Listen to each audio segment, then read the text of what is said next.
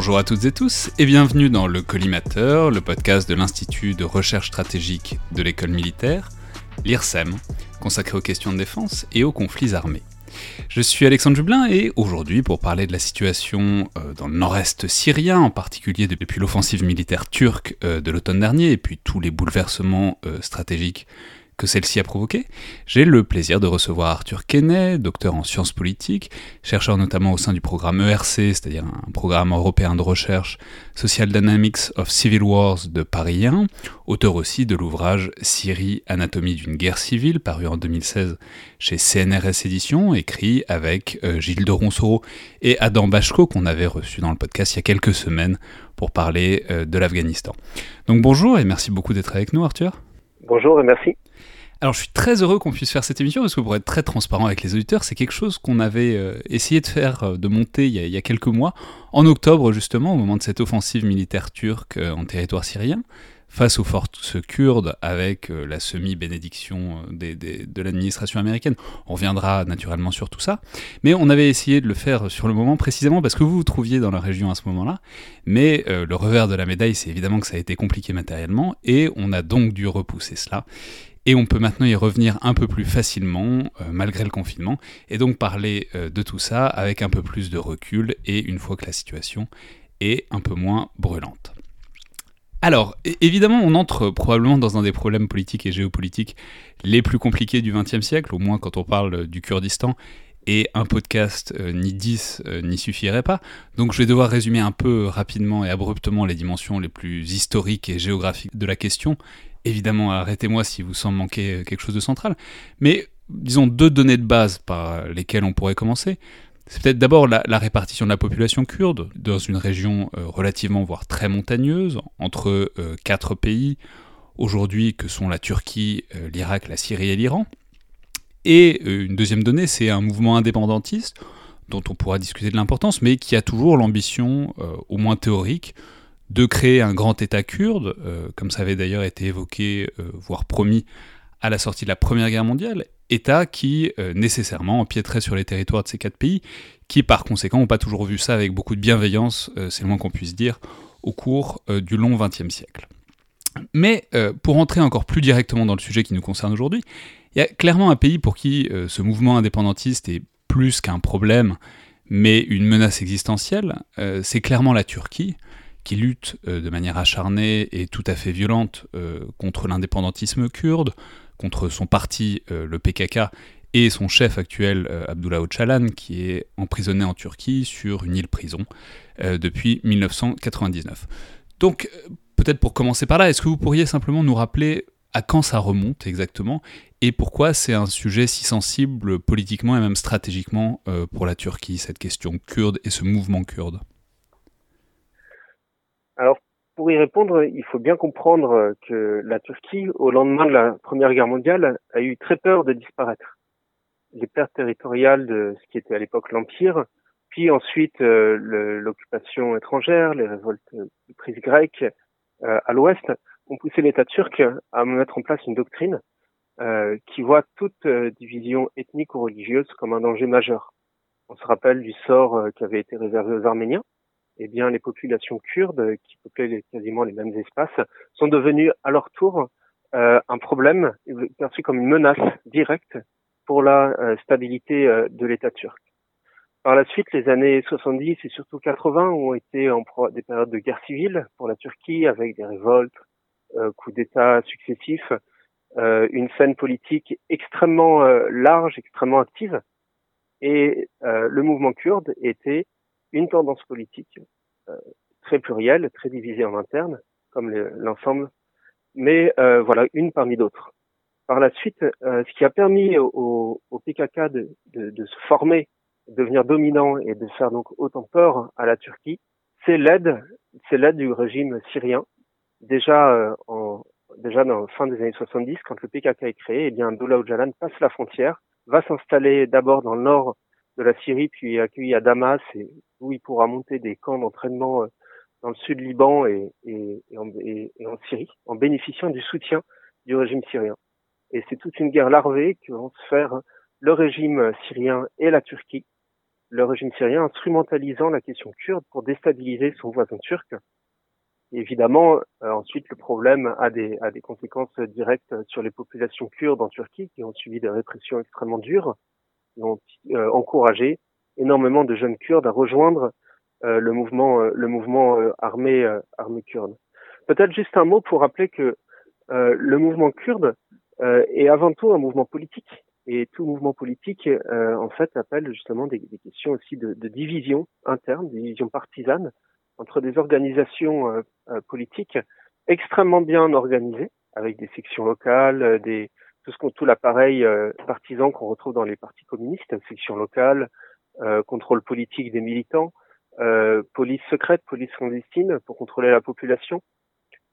et ces différents mouvements kurdes vont s'installer. Donc vous avez donc le PKK qui naît euh, en Turquie s'installe en Syrie, euh, son état-major, mais également les mouvements kurdes irakiens, puis ensuite les mouvements et même avant ça les mouvements kurdes euh, iraniens.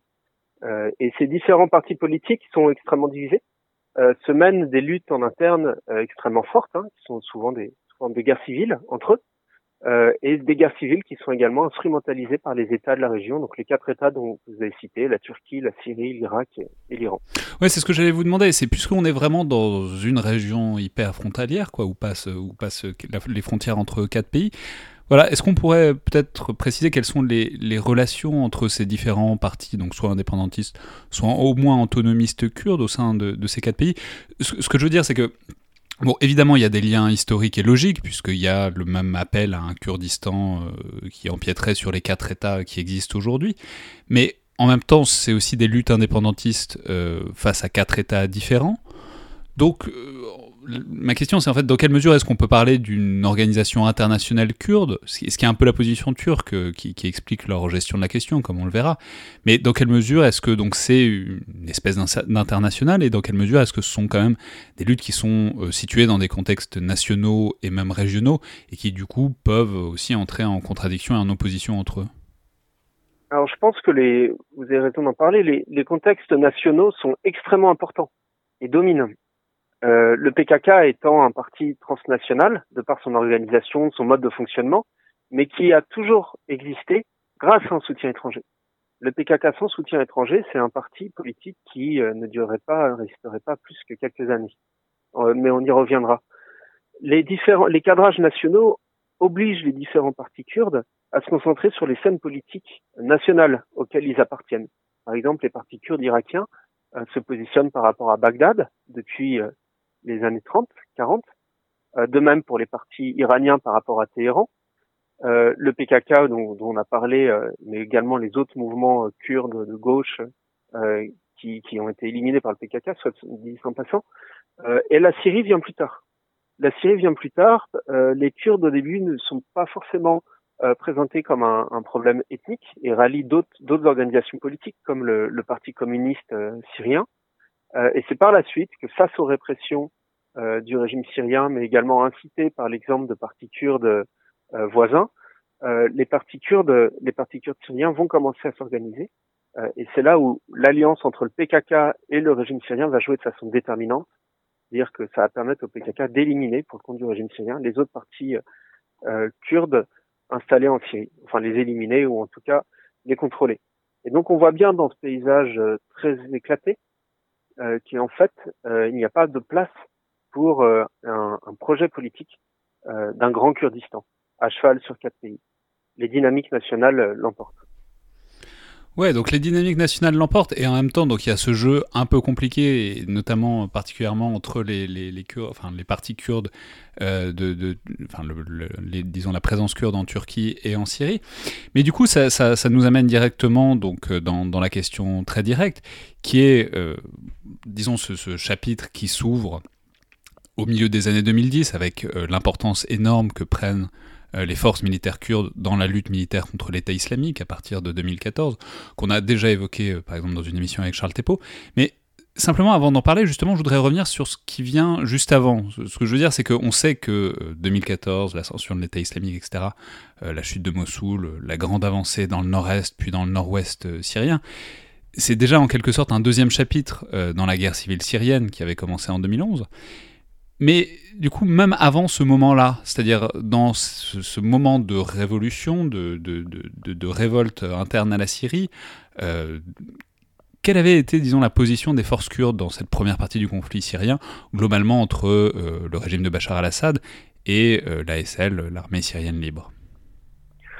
Alors, il faut souligner que les Kurdes ont participé fortement à la révolution syrienne dès 2011 hein, dans des manifestations euh, unanimistes, euh, multiculturelles. Euh, d'ailleurs, se revendiquer comme kurde ou comme comme alawite ou comme chrétien n'était pas dominant au début des, de, de la révolution syrienne. mais juste, je vous interromps, je vous interromps une seconde. Je, vous interromps une seconde parce que justement, c'est par rapport à ce que vous expliquiez juste avant, c'est-à-dire le fait que le mouvement kurde soit quand même né du soutien du régime syrien, donc même avant Bachar, de, de donc forcément d'Afez al-Assad. Est-ce que euh, malgré, disons, ce soutien et cette alliance en quelque sorte historique contre la Turquie, ça n'a pas gêné, disons, dans euh, la, la, la, jonction entre euh, les forces kurdes qui existaient déjà et les forces, de, disons, révolutionnaires tout du département? Tout à fait, j'allais y venir. Donc les, partis politiques kurdes sont dépassés par la révolution, se retrouvent à la traîne, à devoir choisir une stratégie. Et là, vous avez une polarisation politique entre des partis kurdes soutenus par euh, le grand frère kurde irakien, donc le PDK de Massoud Barzani, et le PKK qui envoie des militants euh, pour essayer et passe en accord avec le régime pour euh, reprendre le contrôle euh, des, régions kurdes. Et là, les, les, habitants de ces régions, donc les habitants euh, qui sont majoritairement kurdes, euh, ont dû se positionner pour ou contre une position ethnique. Et en fait, au bout de, de quelques, de, plusieurs années de conflit, depuis en 2012, 2013, euh, la question ne se posait plus en fait, parce que vous étiez kurde, vous pouviez être arrêté à un checkpoint, euh, euh, mis en prison euh, par l'AISL ou torturé, etc. Donc en fait, il y a une hiérarchie identitaire qui s'est mise en place dans le conflit, mais qui n'existait pas au départ. Et cette hiérarchie identitaire est directement le travail des partis politiques sur la société, sur le, les stratégies politiques qui ont progressivement acculé les Kurdes à devoir suivre euh, leur, leur parti et au final euh, le PKK. Oui, donc c'est la répression qui a créé en quelque sorte la, la, la, la synthèse et la réascension du, du, du, des, des, forces kurdes, quoi. Euh, tout à fait. La répression au début, hein, donc on a des épisodes dès 2011-2012 où le, le, PKK tire dans des manifestations, arrête, euh, les, manifestants kurdes, les met en prison, certaines fois remettent aux, aux, au service de sécurité euh, du régime syrien les, les personnes arrêtées. Euh, collaborent ouvertement avec le régime d'ailleurs, hein, reçoivent des armes, passent des accords, etc. Euh, et, euh, et, en fait, très rapidement, les, manifestations sont impossibles dans les régions kurdes. Et le régime sous-traite au PKK la répression. Ensuite, cette répression, à partir de 2013-2014, est moins vraie. Pourquoi? Parce que déjà les, les, autres forces politiques ont été neutralisées par le PKK, donc ne sont plus une menace. Et surtout, euh, de plus en plus de groupes euh, djihadistes, euh, ouvertement djihadistes, apparaissent dans les rangs en parallèle de l'insurrection syrienne, notamment donc qui va devenir le Jabhat, le Jabhat al-Nusra, donc le futur État islamique. Et là, les gens comprennent qu'ils n'ont plus le choix. Soit ils se rangent du côté du PKK, ils s'organisent pour se défendre, soit ils acceptent la tutelle de l'État islamique. Ouais, d'accord. Donc c'est malgré ce rôle, trouble du PKK au début, il y a un moment où la situation est telle qu'en fait, euh, il n'y a, plus le choix. disons, l'opposition et le souvenir de la répression par le PKK est pas suffisamment fort pour euh, casser, euh, disons, la polarisation nécessaire, quoi. Totalement. Et c'est récurrent dans les phases révolutionnaires, c'est-à-dire que les, calculs politiques du, du, départ ne sont pas forcément vrais quelques mois plus tard ou plusieurs années plus, plus passées. Euh, c'est-à-dire que le, la temporalité évolue extrêmement vite. Euh, les temps, le tempo révolutionnaire oblige progressivement les gens à abandonner euh, les euh, certaines revendications qu'ils avaient au départ. Euh, par la suite, le PKK va réussir de cette manière à créer un véritable ancrage local en Syrie, qui est vrai, hein, donc avec une administration qui fonctionne, des gens qui forcément pas forcément qui croient dans les valeurs de la révolution menée démocratique menée par le PKK, mais bon, les gens doivent s'accommoder d'un régime, d'un système euh, politique, administratif, euh, et faire avec. Ouais, alors peut-être disons un mot de ce système euh, politique et administratif, puisque vous avez euh, évoqué à plusieurs reprises, disons, la parenté, si ce n'est l'affiliation avec euh, les partis communistes de la région au départ. disons, qu'est-ce que c'est Qu'est-ce que c'est que ce modèle de gestion? Alors évidemment, il va évoluer ensuite dans les années qui suivent, mais disons, qu'est-ce que c'est que ce modèle de gestion d'un territoire par le PKK C'est-à-dire autour de quel grand principe? Vous avez parlé d'idéaux de, révolution démocratique. disons, comment en quoi est-ce que ça consiste concrètement euh, sur le terrain? Alors tout à fait. Donc c'est des, euh, des modes de gestion des populations qui ne sont pas nouveaux pour le PKK. Euh, ils sont théorisés dans les années fin des années 70, 80, mis en pratique dans certaines régions très très montagneuses, très très marginales de la Turquie, dans certains petits villages. le PKK a également tient toute la, une bonne partie de la diaspora kurde en Europe, qui lui assure une manne, financière, mais également un réservoir de militants qui l'entraînent, qui l'encadrent, euh, et donc progressivement une matrice euh, de gouvernement des populations, un label PKK s'est mis en place sur le modèle d'un parti communiste qui sera un parti euh, transnationalisé. L'arrestation d'Abdullah Jalan euh, en 99 euh, et les, les, années 2000 ont été un moment de, de, de, rupture au sein du parti, pas forcément de rupture, mais en tout cas il y a eu il y a eu une, une refondation de la matrice euh, du, du pas du fonctionnement interne, mais de la matrice euh, institutionnelle, qui, en cas de conquête d'un territoire, devait être proposée aux populations. Et c'est là où, euh, avec un peu de, de, prenant un peu de théorie euh, de Bushkin, alliant ça aux théories ojalaniennes, euh, finalement, une matrice est née, où, qui est donc le, le gouvernement du peuple par le peuple, c'est-à-dire une sorte d'autonomie donc créer des comités locaux, créer comités locaux qui doivent élire donc des représentants, représentants qui ensuite euh, créent des, des, des, cantons, puis ensuite par la suite donc c'est devenu des, des, régions, et ces régions sont censées ainsi se gouverner euh, par elles-mêmes en s'appuyant sur les anciennes institutions étatiques préexistantes, mais en collectivisant le, le, leur gestion. Évidemment, c'est purement théorique. Dans la réalité, donc cette façade institutionnelle existe bel et bien, mais le commandement revient à des militants du PKK qui sont envoyés à cette fin de développer ces institutions et de créer cette façade, et derrière, évidemment, qui contrôlent toutes les décisions euh, stratégiques. Et ce modèle est testé, est testé en Syrie euh, dès, dès 2011, dès 2012. Donc 2011, il y a la prise de contrôle du territoire, puis ensuite le PKK commence à faire sa révolution dans la révolution syrienne et à mettre en place son modèle. Ouais, bah alors justement, passons ensuite à la, prochaine étape, qui est, c'est-à-dire ce modèle et euh, ces forces-là, euh, passer en quelque sorte au révélateur de la guerre euh, contre l'État islamique, puisque à partir de 2014, euh, c'est évidemment l'arrivée de Daesh qui gagne beaucoup de territoire, euh, jusqu'à l'arrivée euh, complètement en territoire kurde, et avec notamment ce qu'on a évidemment appelé la bataille de Kobané, qui est une ville kurde, donc tout au, tout, au, nord de, la Syrie, à la frontière avec la Turquie. Évidemment, je, ne saurais trop inviter les auditeurs à googler une carte de la région, parce que c'est quand même nettement plus facile pour suivre. Mais Kobané, c'est en même temps une ville qui est pas très loin non plus de Raqqa, qui est la capitale de l'État islamique, qui est une grosse centaine de kilomètres au sud. Donc en fait, ma question c'est militairement, à quel moment est-ce que ça se déclenche euh, vraiment pour euh, les forces kurdes? C'est-à-dire à quel moment est-ce que euh, elles se mettent vraiment à se lancer complètement dans la lutte contre l'État islamique? Est-ce que c'est avec la bataille de Kobané que ça se déclenche ou est-ce que disons, les, les, Kurdes perdaient du terrain et que Kobané a été en quelque sorte le dernier point de, de, recul avant de repartir vers l'avant?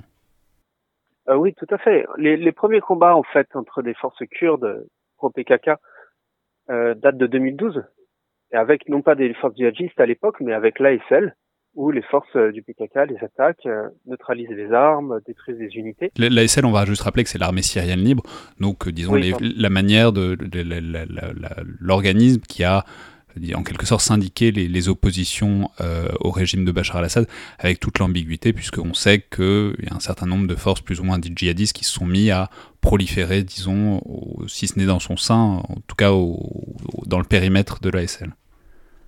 C'est ça, et dans le périmètre de l'ASL, notamment, circulait le Jabhat al-Nusra, qui donc terrorisait les autres groupes euh, révolutionnaires syriens, et peu à peu a également fait sa révolution dans la révolution, euh, point à mener à la voilà, on, y reviendra plus tard, mais Donc les combats en fait datent dès, 2012-2013. Vous avez des affrontements et les zones kurdes, le PKK tente de sanctuariser les zones kurdes.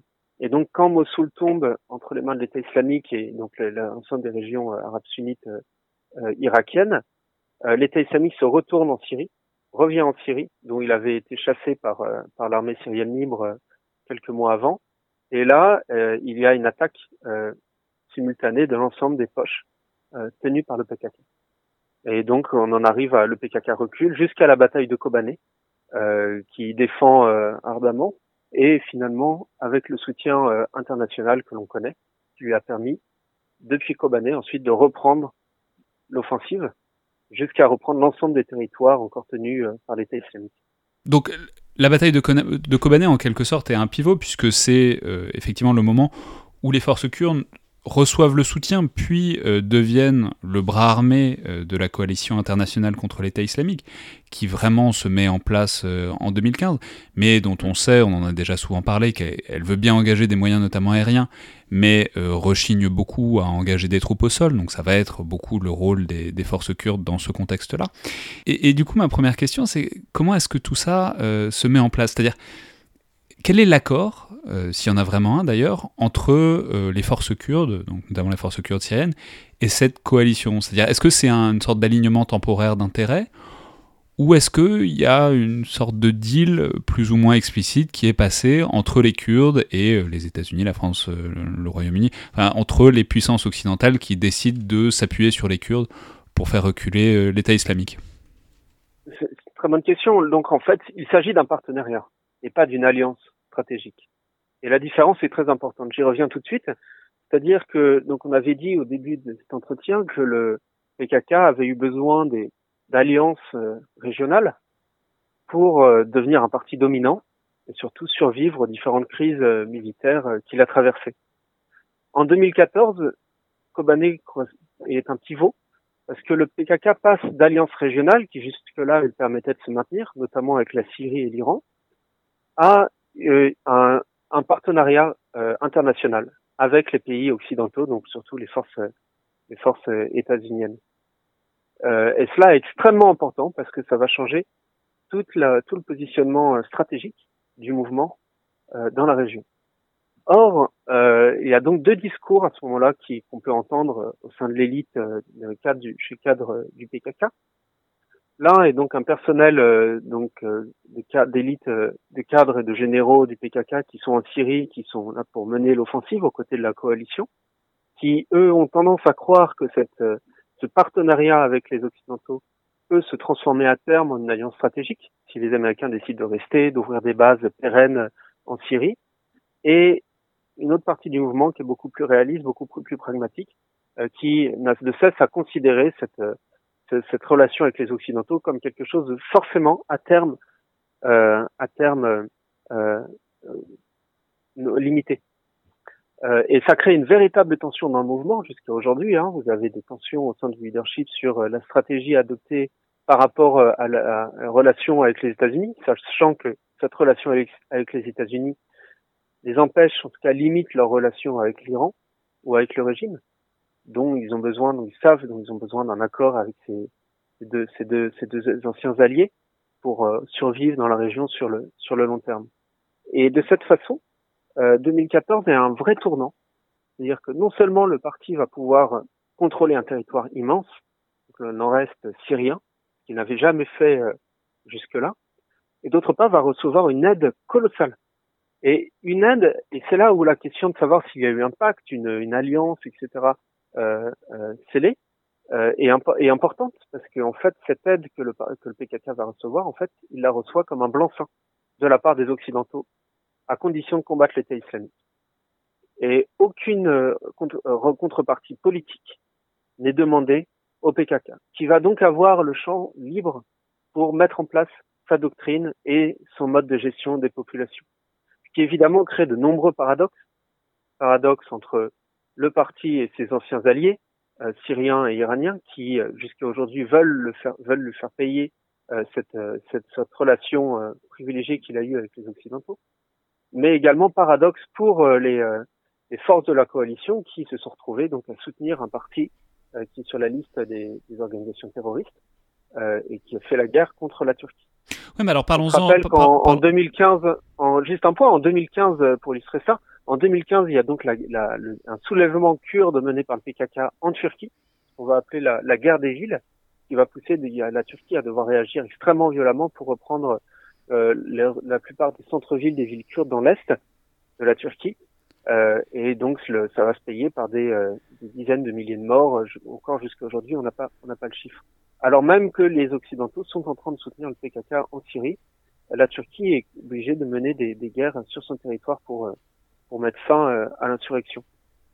Oui, mais alors justement, parlons-en parce que la Turquie, euh, donc on a vu évidemment que c'était des relations conflictuelles depuis des années, que le PKK s'est fondé pour, euh, lutter contre le régime turc sur le territoire turc.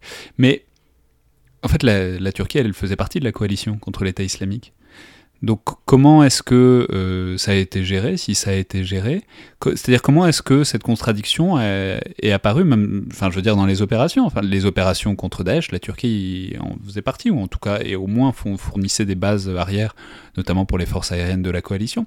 Donc euh, avec ce, comment dire, comment est-ce que a été géré sur le moment ce paradoxe que euh, la Turquie soutenait les forces qui lui faisaient la guerre si ce n'est au même moment, mais quelques années auparavant et encore quelques mois après Alors c'est le, c'est tout le, toutes les, en fait, tensions souvent inhérentes hein, aux interventions occidentales hein, depuis euh, depuis euh, les années 2000, pour être gentil, euh, qui est en fait une multiplication des types de forces employées sur le théâtre d'opération. Donc les forces spéciales américaines directement sous direction de la Maison Blanche étaient elles en Syrie auprès des Kurdes alors que l'armée américaine, avec son tous les paradigmes otaniens, etc., étaient eux axés sur la Turquie.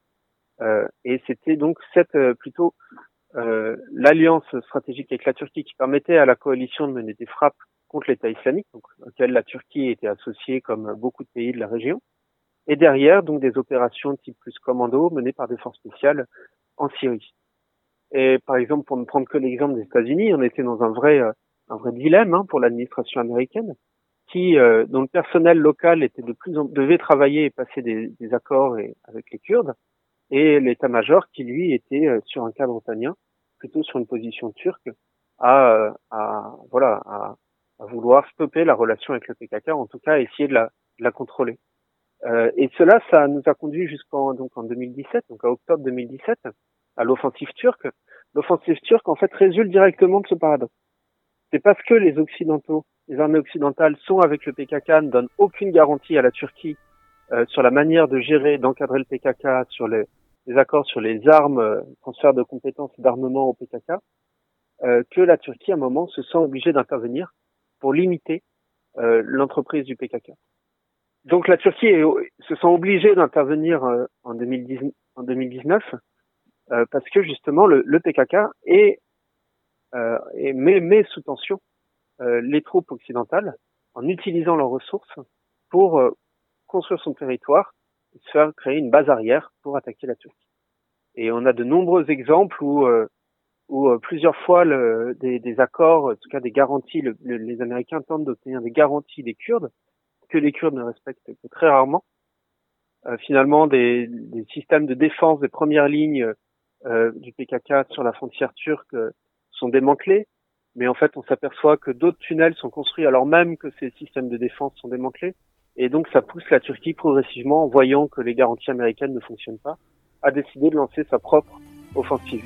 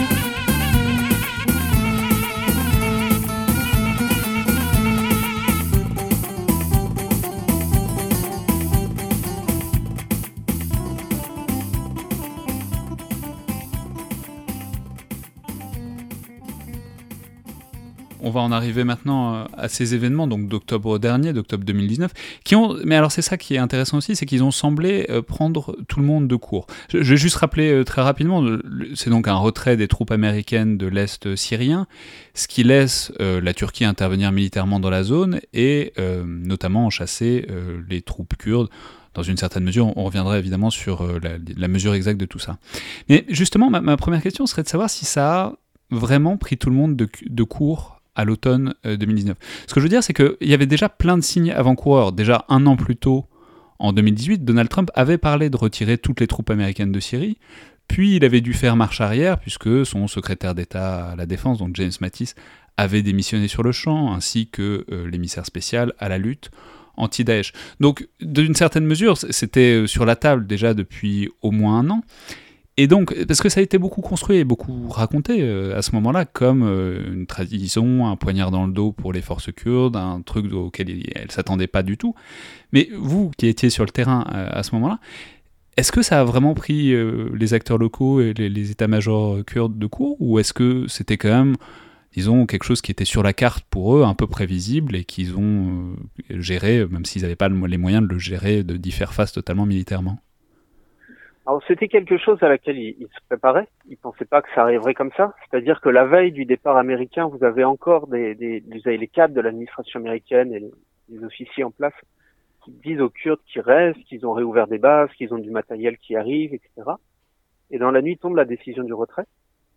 Et là, les Américains, donc en 24 heures, évacuent les bases et, se retirent.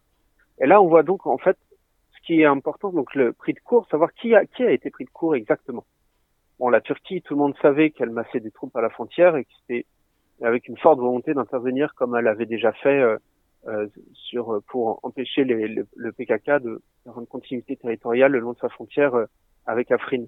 Donc ça, c'était pas forcément très très étonnant et d'ailleurs le PKK était euh, plutôt bien préparé avec des tunnels, des fortifications qui ont permis de ralentir l'offensive turque, même malgré le fait que c'est une zone très très difficile à descendre. Euh, mais finalement, ceux qui ont été pris de court, c'est, même, les, les le personnel américain sur place, les forces spéciales, le, le, le personnel civilo-militaire sur place, qui était dans une, une tendance très très autonome euh, par rapport à l'ensemble de l'état-major de l'établissement américain, et donc finalement, euh, qui laissait croire aux Kurdes euh, qu'ils allaient rester, alors même que, euh, évidemment, la, la dépendait de la, de la décision présidentielle de Donald Trump.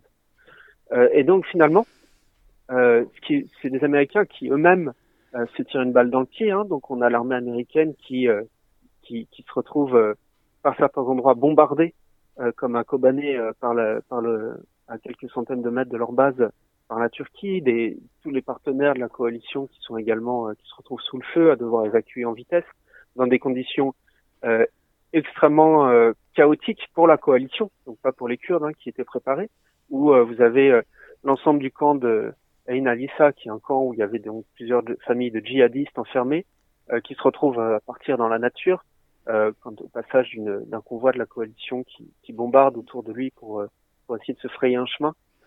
jusqu'à la jusqu'au jusqu'au à l'est dans l'est pour rejoindre l'est de la de la Syrie euh, voilà et donc en fait euh, c'est bien un dysfonctionnement interne à l'appareil euh, politico-militaire américain qui s'est passé en octobre 2019.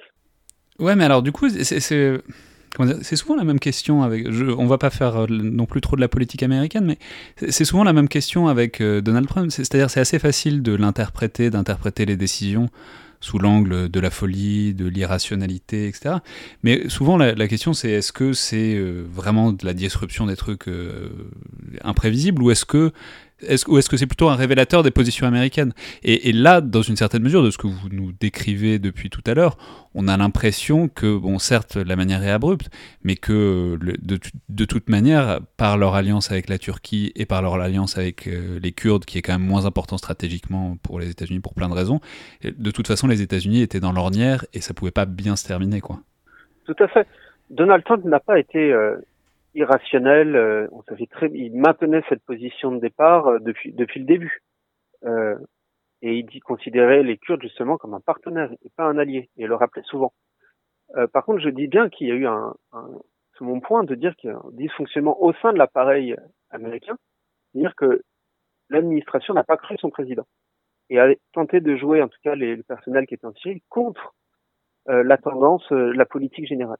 Et je sais, euh, par pour avoir interviewé et passé du temps avec l'ensemble des acteurs sur place, que beaucoup de d'officiers et de personnel civilo-militaire américains sur place ont été mis au pied, ou en tout cas dû rendre des comptes de la politique qu'ils avaient menée de plein de leur, de leur propre gré par rapport aux Kurdes, en promettant aux Kurdes des choses irréalisables, etc. Et ça a mis en fait tout le déploiement américain en Syrie sur la sellette, parce que d'un coup, il a fallu retrouver euh, des partenaires fiables, enfin en tout cas de confiance euh, auprès des Kurdes, les Kurdes considérant ça comme une trahison, et de fait, euh, je pense qu'ils avaient raison de le considérer comme tel, juste qu'on leur avait avancé.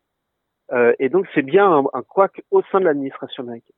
Après, la manière dont Trump a, a, a imposé sa décision, etc., de façon totalement non consensuelle, évidemment a renforcé euh, ce problème. Mais je crois que c'est une question qui se retrouve dans l'ensemble des interventions euh, occidentales euh, de ces 20 dernières années, où il n'y a pas forcément d'objectif politique, voire pas du tout. Le politique n'est pas du tout abordé. Et donc on se retrouve avec des armées en roue libre ou des programmes civilo-militaires qui n'ont pas vraiment de fin. Euh, et qui continuent tant que les financements continuent et qu'il y a un positionnement. Mais dès qu'il y a une décision politique qui était prise, et la décision de Trump était politique, évidemment, ça met fin à, ça enraye totalement la machine avec des couacs euh, immenses. Et les populations civiles euh, en payent le, prix.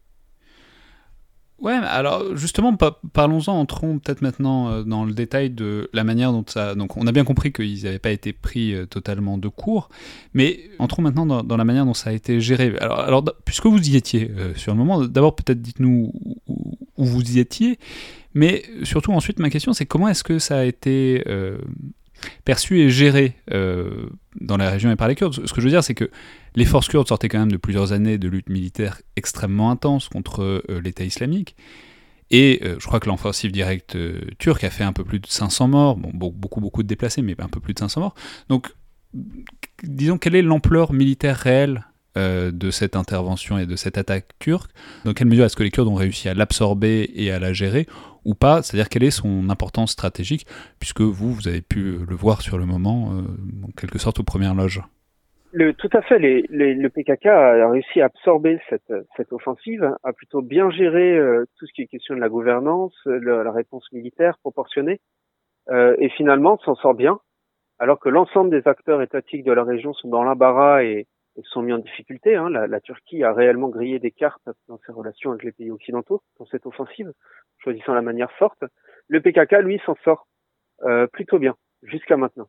Évidemment, à terme, les choses risquent de se retourner contre lui, mais mais euh, mais voilà.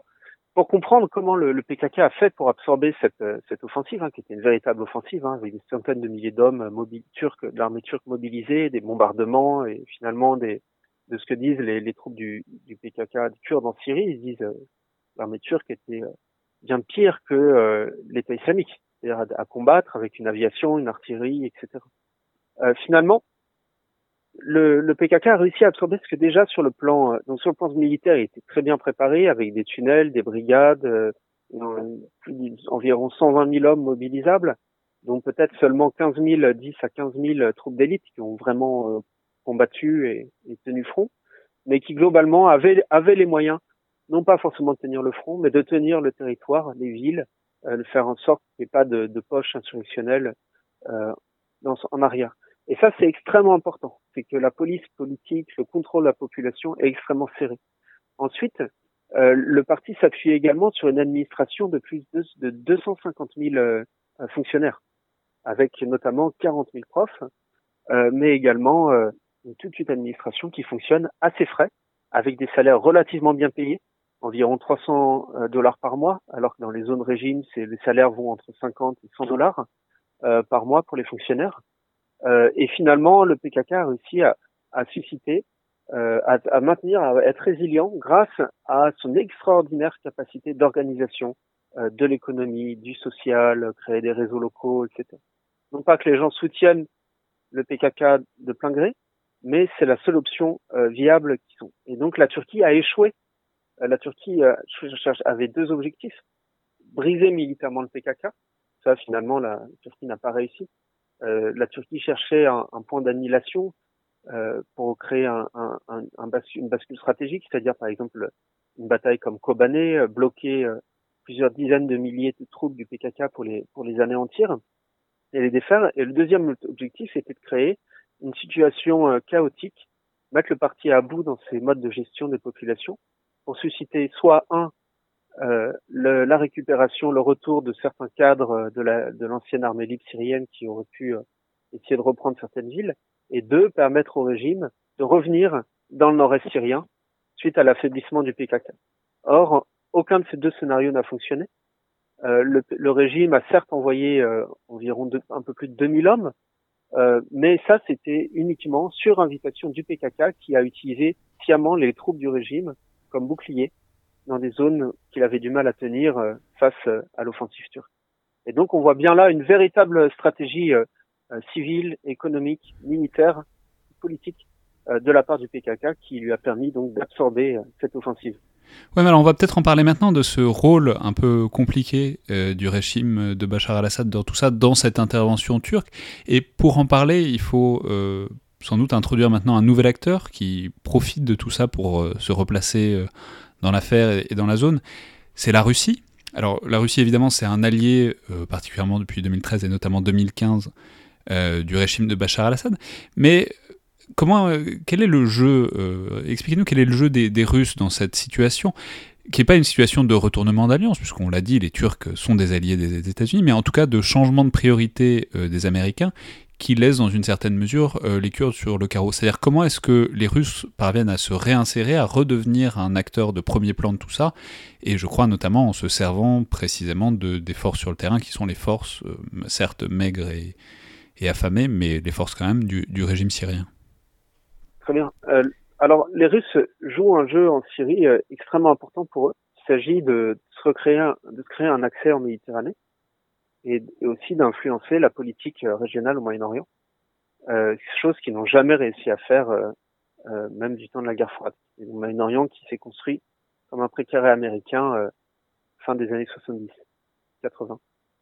Euh, la Russie donc a, de, de, pour citer un, un, un, diplomate russe, considère les Kurdes comme une comme un, mouvement marginal qui à terme doit rentrer dans le giron de l'État donc pour citer ce, ce diplomate russe, euh, les Russes, ils chez eux de dire qu'ils n'ont rien à offrir aux Kurdes, si ce n'est qu'un suicide politique ou une défaite militaire face au régime syrien. Euh, les Kurdes, eux, le parti aimerait que les Kurdes, que les Russes se portent au garant d'un deal euh, avec Damas qui permettrait aux Kurdes de re-rentrer dans une phase, dans une relation, euh, négocier une relation, une place en Syrie auprès du régime. Mais évidemment, euh, les Russes déjà un s'y refusent, n'ont pas assez de troupes en Syrie pour pour jouer ce rôle. Ils ont environ un peu plus de 2000 hommes. Ils ont surtout de l'aviation qui, qui est là pour porter main forte. Et même leurs leurs troupes auxiliaires, comme ceux de la compagnie Wagner, euh, leurs paramilitaires, euh, sont incapables euh, de, de, de, faire face à la machine de guerre qui est devenue qui est devenue le, le, PKK. Il faut très bien comprendre que le régime est extrêmement faible, n'a quasiment plus d'armée. Ce qui lui reste, c'est entre 10 et 20 000 hommes sur lesquels il peut compter, euh, sachant que la, la, moitié est engagée dans la bataille d'Idlib, que la, la Russie euh, mène auprès du côté du régime, ce qui demande énormément de ressources euh, et d'attention de la part de la Russie. Et le reste de ces donc de ces 20 euh, 000 hommes euh, du régime doivent sécuriser les grandes villes, les grands axes, qui ont été certes repris par le régime, mais qui sont absolument pas acquis au régime. On l'a vu, par exemple, il y a quelques mois, la ville de Dera qui s'est à nouveau soulevée pendant 48 heures il a fallu reprendre à nouveau. Euh, et évidemment, euh, le harcèlement continu des, de l'État islamique, sachant que le régime n'a absolument pas ratissé les zones de l'Est euh, de la Syrie où, où l'État islamique a des bases qui se maintiennent en, tout, en toute impunité. et donc, finalement, la Russie n'a absolument pas les moyens de peser dans l'équation par rapport aux Kurdes, ou alors pour le faire, il faudrait envoyer au moins 10 à 15 000 hommes de plus, ce que la Russie ne veut absolument pas faire. Euh, derrière ça, par contre, Moscou suit une stratégie euh, euh, politique avec des objectifs extrêmement clairs en Syrie, qui est de restaurer le clan Assad au pouvoir et l'autorité de l'État sur l'ensemble du territoire. Ce que les Occidentaux, eux, n'ont n'ont pas, donc pas d'objectifs qui leur permettent à terme de poser des lignes claires et de pousser les acteurs à prendre des positions en vue du, justement d'une cessation du conflit. Donc de cette manière, la Russie a réussi à reprendre les cartes du, du, conflit syrien en main et tente de se substituer aux Américains dans le Nord-Est. Et juste un mot là-dessus, en se substituant aux Américains, le problème c'est que les Russes reprennent, se retrouvent à nouveau avec les, les paradoxes qu'avait l'armée américaine en Syrie, c'est-à-dire la Russie dépend fortement de la Turquie, pour plein de raisons, euh, on n'évoquera pas ici, euh, et ne peut pas euh, donc s'allier aux Kurdes euh, sans perdre sa relation euh, que Poutine tente de mettre en place avec Erdogan. Donc voilà, donc pour toutes ces raisons, les, les Kurdes restent extrêmement marginales dans la stratégie russe en Syrie. D'accord, donc en fait, si on essaye de faire le bilan, il y, a une offensive turque qui est un succès, euh, en tout cas d'apparence, euh, militairement, euh, au premier aspect, puisqu'il s'agissait de chasser, euh, de repousser les forces kurdes, en tout cas de la frontière avec la Turquie. Bon, ça, au moins, en apparence, c'est réussi malgré tout, euh, cette offensive-là a été stoppée euh, notamment par la négociation, par l'intervention un peu américaine, puis aussi par euh, le jeu des, Russes. Et on a en quelque sorte une sorte de glacis, une sorte d'arrêt où il y a des forces du régime de Bachar al-Assad au milieu qui s'interposent plus ou moins entre les Turcs et les Kurdes qui ont certes reculé, mais évidemment à qui il reste énormément de territoire dans l'est et le nord-est syrien. Donc la question en quelque sorte maintenant, ce sont les perspectives. On a bien compris que euh, les États-Unis faisaient profession de se désintéresser de tout ça, et euh, on voit que ça reste une équation très compliquée pour euh, tous les autres acteurs, puisqu'il y a plein de parties qu'il faut gérer. Donc ma question c'est, est-ce qu'on est sur une situation stable? C'est-à-dire, est-ce que dans une certaine ah non, mesure... Absolument pas, c'est du, du provisoire qui dure. Et le PKK, encore une fois, est incapable de, de produire autre chose. C'est-à-dire que c'est un parti qui non seulement ne peut survivre sans une alliance étatique ou euh, régionale, comme un partenaire régional, comme celui qu'il a eu avec les États-Unis, c'est un parti qui est incapable de créer des coalitions sociales euh, dans les populations, qui gouverne soit de façon par la répression, soit par la cooptation d'élites et puis des via son système institutionnel qui, qui met en place, mais qui en fait ne suscite pas vraiment d'adhésion, en tout cas surtout euh, appelle les gens au pragmatisme et pas plus. Et donc finalement, c'est un parti qui se retrouve sur la sellette en permanence et qui joue plutôt des failles du système international, donc interétatique, pour survivre, qu'il ne propose de solutions et de, de stabilisation. Et c'est triste à dire, mais le, la vraie solution de stabilisation du, du nord-est syrien euh, passe par le retour de l'État. Euh, tout comme le, de l'État, donc je dis bien l'État syrien, pas forcément le régime syrien, mais euh, tout comme en Irak, le, le, la question kurde est fortement régulée par Bagdad, beaucoup plus que ce qu'on ne, qu'on ne pense. Euh, et euh, le, la stabilité du nord de, de l'Irak, du Kurdistan irakien, dépend dépend de, de, de, la stabilité de ses relations avec Bagdad. Il en est de même. Euh, il en est de même en Syrie. Et tant que le PKK se positionne en tentant de capter un soutien russe, euh, une alliance avec un partenariat avec les Occidentaux et des relations courtoises, euh, pour pas dire plus, avec euh, l'Iran et Damas, finalement, la solution n'est absolument pas pérenne. Et la, situation reste extrêmement volatile avec une possibilité de reprise d'une nouvelle offensive turque, d'un retour très violent des services de sécurité du régime syrien euh, après plusieurs années, et, euh, et, ainsi de suite. Ouais, mais alors du coup, c'est ça aussi. Est-ce que euh, il est possible que la Turquie justement cherche à en remettre un coup en quelque sorte ou est-ce que euh, disons cette enfin parce que la Turquie n'a pas non plus vocation à conquérir euh, la moitié du territoire syrien a priori. Non ce que veut ce que veut la Turquie c'est produire un choc. Donc oui évidemment la Turquie risque de réintervenir euh, pour tout l'ensemble des raisons qu'on a évoquées. Et ce que cherche la Turquie c'est un choc. Produire un choc qui déstabilise l'appareil l'établissement de PKK et son système de gouvernance dans le nord-est syrien permettrait au, au régime au régime de revenir voilà, c'est ce que cherche la Turquie. C'est finalement très simple et ce que avait sous-estimé la Turquie, c'est la capacité de résilience de ce modèle PKK qu'elle n'avait jamais combattu en dehors de son territoire, à part quelques incursions de commandos euh, euh, dans, le, nord de dans le nord de l'Irak, euh, et que personne évidemment ne pouvait jauger. Euh, il faut se rappeler qu'en octobre 2019, au moment de l'offensive, l'ensemble des médias criaient à, à, l'effondrement du, du, modèle kurde dans le nord-est syrien. Pour avoir été sur place, il n'en était absolument rien. Les populations étaient, étaient très très bien tenues, les prisons n'ont pas lâché. L'ensemble de l'établissement du PKK est passé dans la clandestinité pour continuer à donc à disparu. Hein. Vous pouvez appeler les téléphones, plus personne ne répondait, etc. Mais pas parce qu'ils avaient fui, parce qu'ils étaient rentrés dans des QG de commandement euh, et qu'ils avaient la, situation bien en main. Et finalement, la, Turquie s'est heurtée à un, à un mur qui, qui, voilà qui était en préparation, en gestation depuis depuis des années. Mais vu côté turc, il s'agissait de dire que vaut mieux intervenir maintenant, quitte à ce que ça coûte énormément dans leur partenariat avec les Occidentaux en termes de, de morts, etc., plutôt que d'attendre encore plusieurs années, voire plusieurs mois, et que la situation s'aggrave à nouveau. Et ce que voulait la Turquie, c'était la fin du soutien occidental euh, aux Kurdes, ce qu'elle a partiellement euh, partiellement obtenu, donc avec le retrait américain d'une partie du, nord-ouest euh, du nord-est syrien. Et, enfin, un dernier acteur dont il faut dire quand même un mot, c'est évidemment l'État islamique qui a régressé énormément, mais pas totalement disparu. Et donc de savoir s'il y a un risque de remontée en puissance de, l'État islamique. Je lisais dans une note que vous avez, euh, note de recherche euh, publiée par l'Institut universitaire européen que vous avez euh, publiée avec Patrick Henny, que à la suite de l'offensive turque, donc à la frontière, il y avait eu une hausse de 63% des activités de l'État islamique en aval. Donc, bon, d'abord, qu'est-ce que ça veut dire? Et puis ensuite, est-ce que on assiste sur ce terrain qui a été euh, pendant quand même plusieurs années le précaré absolu de l'État islamique. Est-ce qu'on assiste à une vraie logique de reconstitution ou est-ce que ce sont des activités, disons, presque résiduelles euh, et que, euh, disons, la, colonne vertébrale a été bel et bien brisée et, durablement pour les années qui viennent? Non, eh bien, l'État islamique, oui, déjà n'a pas été défait totalement. Euh, et maintenant euh, revient en force. Donc les attaques se multiplient euh, partout sur le territoire du nord-est syrien. Comme je disais, l'État islamique n'a jamais été vraiment chassé des zones de l'est de, de l'Euphrate tenues par le régime. Il y a encore des bases, des positions, et les attaques contre les convois du régime sont, sont hebdomadaires.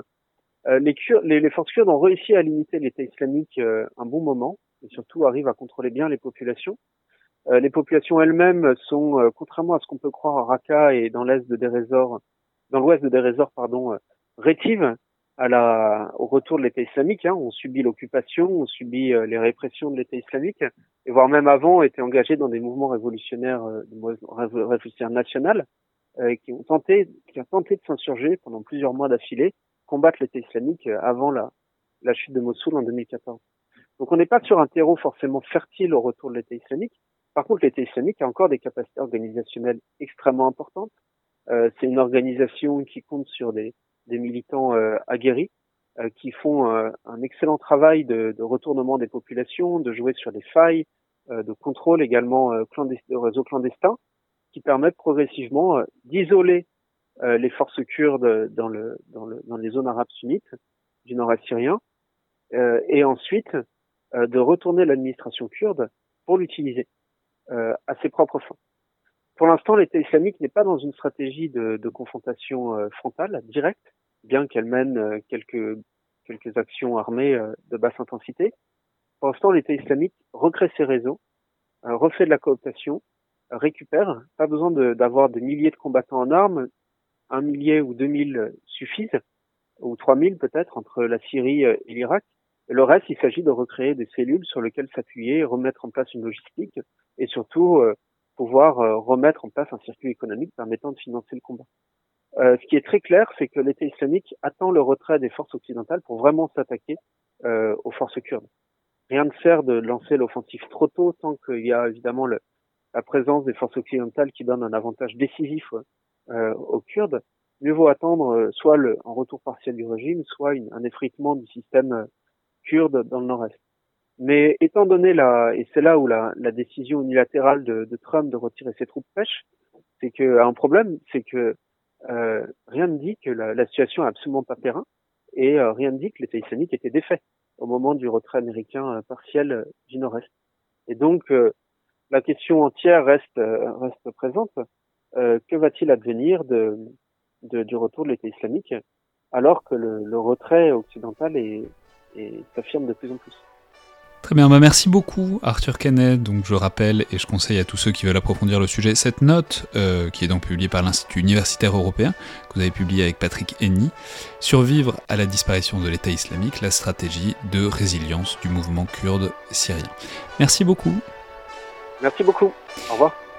C'était donc le Collimateur, le podcast de l'IRSEM, l'Institut de recherche stratégique de l'école militaire. Je vous rappelle que toutes vos suggestions et remarques sont les bienvenues, vous pouvez nous les envoyer par mail ou sur les pages Facebook ou Twitter de l'IRSEM. Puis n'oubliez pas de vous abonner, de noter et de commenter le podcast, notamment sur iTunes, puisque ça aide à le faire connaître et ça nous aide à savoir ce que vous en pensez et comment vous voudriez le voir évoluer. Merci à toutes et tous et à la prochaine fois.